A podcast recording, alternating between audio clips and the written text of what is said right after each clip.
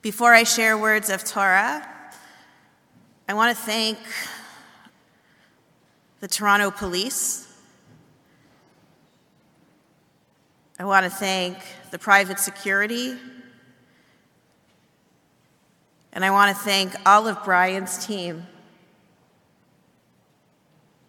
for doing a yeoman's job all week. And I want to specifically thank Arnold, who many of you see on Shabbat morning when you walk in, who, at during a little bit of a hard time for me, because like all of you, there's been many, I said to Arnold, Thank you. From the bottom of my heart, thank you. And Arnold responded, Rabbi, we're all one family. So now more than ever, when you see security people and you see police and you see any of our facilities team and our security team, just thank them. And if you don't make it to the you and you only say thank and then you start to cry, they can handle it. Because I've done that.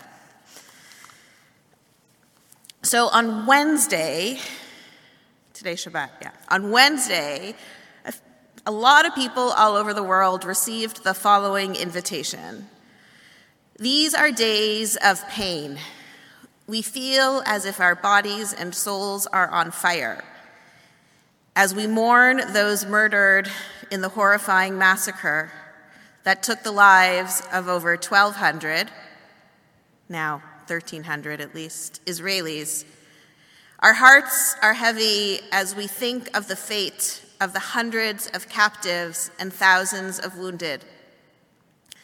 Members of the Masorti movement from all over the country gather every evening on Zoom to pray together and support each other.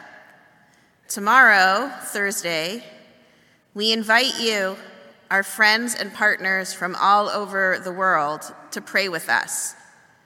Please join us. And so, whatever I was supposed to do on Thursday got erased from my calendar. And at 1 p.m., I had the privilege to join 800 Jews spanning the globe for a Zoom prayer service for the state of Israel that was sponsored by multiple arms of the conservative movement. When it began, we were reminded that since most of the speakers were in Israel, we might have to pause in case sirens went off during our time that we were together. Thankfully, they didn't.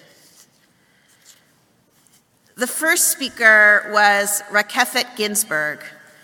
Rakefet is the CEO of the Masorti movement in Israel. And she had a whole list of planned remarks but she couldn't get through them. So instead, she spoke from her heart and from her personal experience, acknowledging her children, all of her children, who are fighting in the war right now. What is it like to be an Israeli parent? or grandparent right now. There are people in this room who know. I see a number of grandparents of Israelis who are in Israel sitting among us. The next person to speak was Rabbi David Arias, and he was in his uniform. He was standing in the dark next to a tank. He was standing in the dark because if it was one o'clock here, it was eight o'clock in Israel. Originally from Santiago, Chile, he made Aliyah in 2014. He served in the IDF, and then he went to the Schechter Rabbinical School. And when he's not in reserve duty at a time of war, Rabbi Arias serves as the rabbi of Kehilat Moriah in Haifa. And he's a husband, and he is a father, and he is a brother, and he is a son. So, from somewhere in Israel, of course, we don't know where, Rabbi Arias recited the prayer for the soldiers of Israel. Just that, like we did 10 minutes ago. Before he began, though, all 800 of us that were assembled on the Zoom screens, we were asked to enter the names of current active soldiers into the chat. Hundreds of names populated the chat. So much so that names did not stop the entire time that Rabbi Arias chanted the words of the prayer in Hebrew and English. There are so many people, men and women, who have been called up. And many of us know these people personally. Young and not so young people who are defending Israel's borders. My cousin Dudi, he's way past Miluim age, but he's a doctor, and so he was called up, and he's currently underground in the Rambam hospital. And he's just one of many that we all know. As I looked around that Zoom screen, and there's so many of them, on Thursday, I saw my really good friend, Rabbi David Wise. He's from Toronto. His son, Eli, made Aliyah from Queens, New York, right after high school, and he joined the IDF.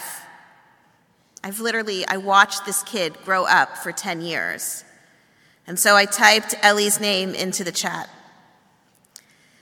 And when I called David yesterday to check in on him, he told me that tomorrow, Sunday, is supposed to be Ellie's release day from the army. And then he said with a smile, because he's the father and he can say that, that Ellie will have the shortest break from active duty to Miluim, to reserve duty.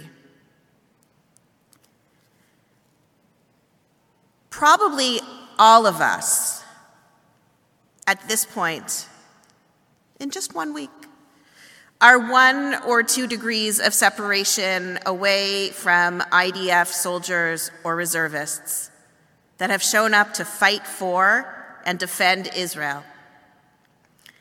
And as for people living in Israel, the Times of Israel's David Horovitz wrote Everybody I know has lost someone or lost many people, whether close or not so close.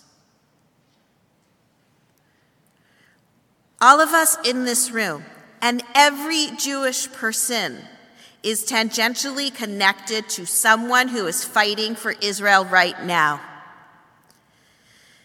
In an unbelievably emotional podcast earlier this week, Micah Goodman said that 150% of Israelis showed up to do duty. Now, I'm not so good at math, and I, even I know that that is impossible. But 150% of people showed up. This is a direct quote from Micah. People who are now in Thailand, people who are now in India, people who are now in London are do everything they can to cut. You know how Israelis don't know how to stand in line? Well, we're not standing in line. We're doing everything we can to cut lines, to get on a plane, to come back, to fight for this country, to fight for this nation. Israelis want to help Israelis. They want to help Israel. They want to remove this horrible threat.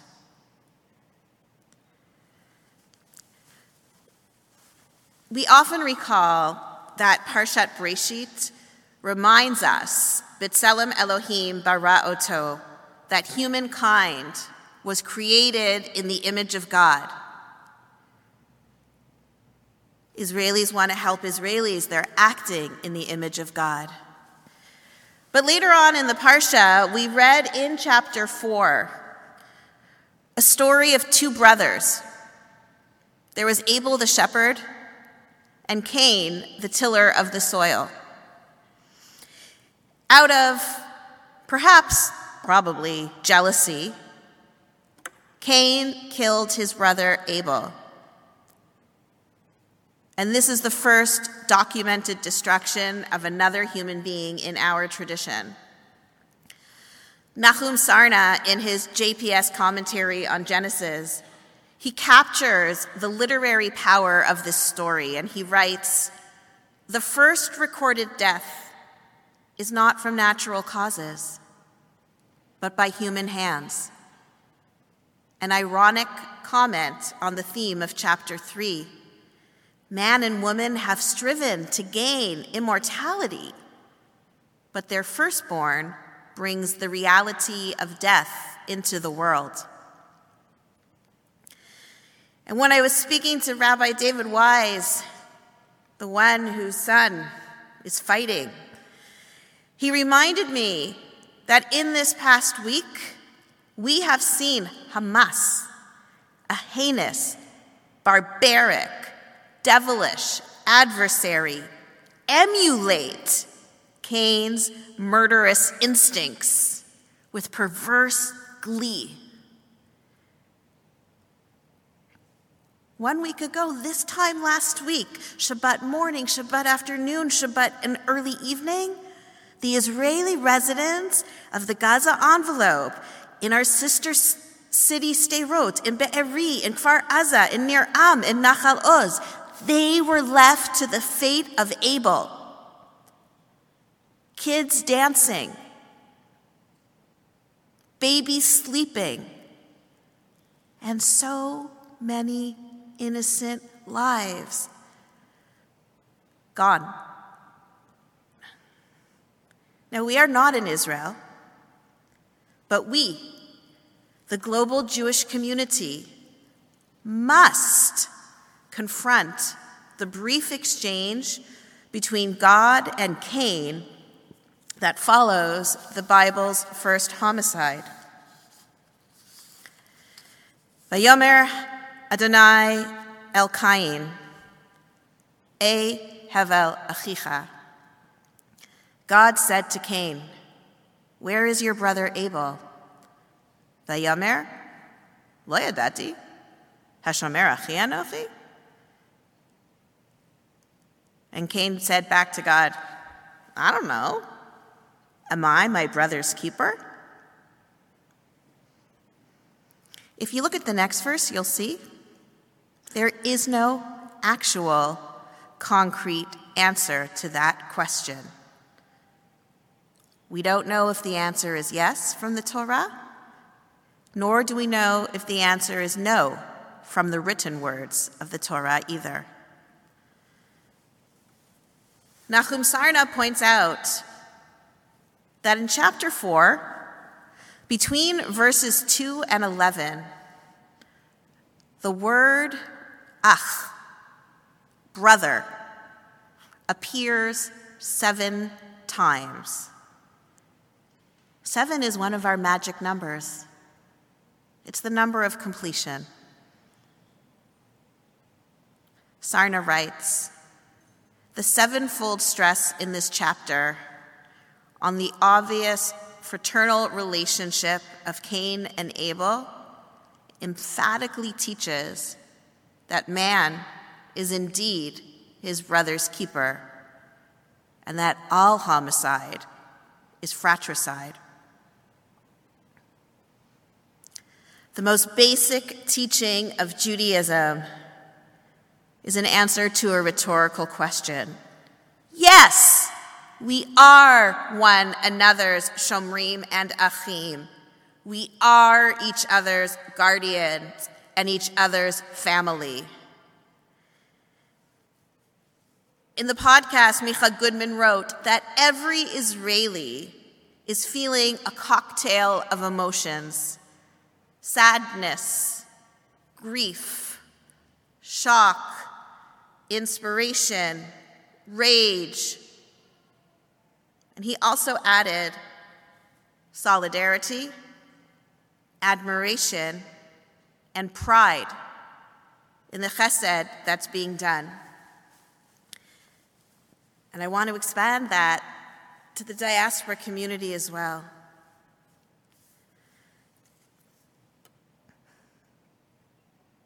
This week, I have never felt prouder to be Jewish. I have never felt more connected to the Jewish community. That call on Thursday had people all over the world by design because Jews are everywhere and we care about each other. We care about the Jewish collective. And that's why we have been checking in on each other all week long, both here and in Israel, because we are Am Echad Im Lev Echad. We are one people with one heart. And that is why we have cried together and held each other and dug deep and donated so much. We are a people that values and prioritizes Am Israel, the collective. For eight months, our people were divided over Israel. No more. Hamas's terror banded us and bonded us back together because of our love for and our pride in Israel. Once more to quote Micah the spirit of the people from the bottom, the people, will compensate for the dysfunction of the establishment from the top. That is why we are going to win. This is not easy. In fact, this is unbelievably hard. It hurts us so much inside. But Israel will rise stronger than ever. Ein brera. There is no choice.